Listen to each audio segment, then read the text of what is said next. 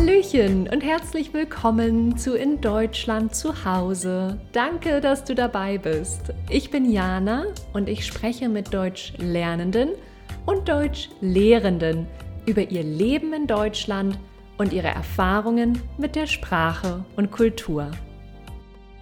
Ja, ich denke, dass ähm, Moment, wann äh, ich mich in Deutschland äh, zu Hause gefühlt habe, wann mein äh, Deutschniveau ungefähr B1 war.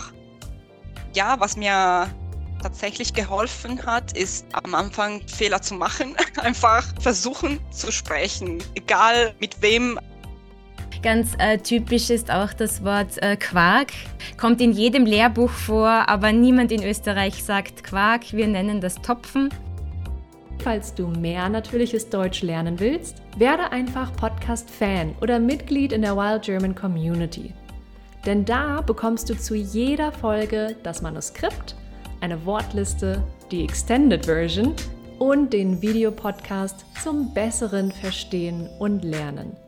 Den Link findest du in der Beschreibung.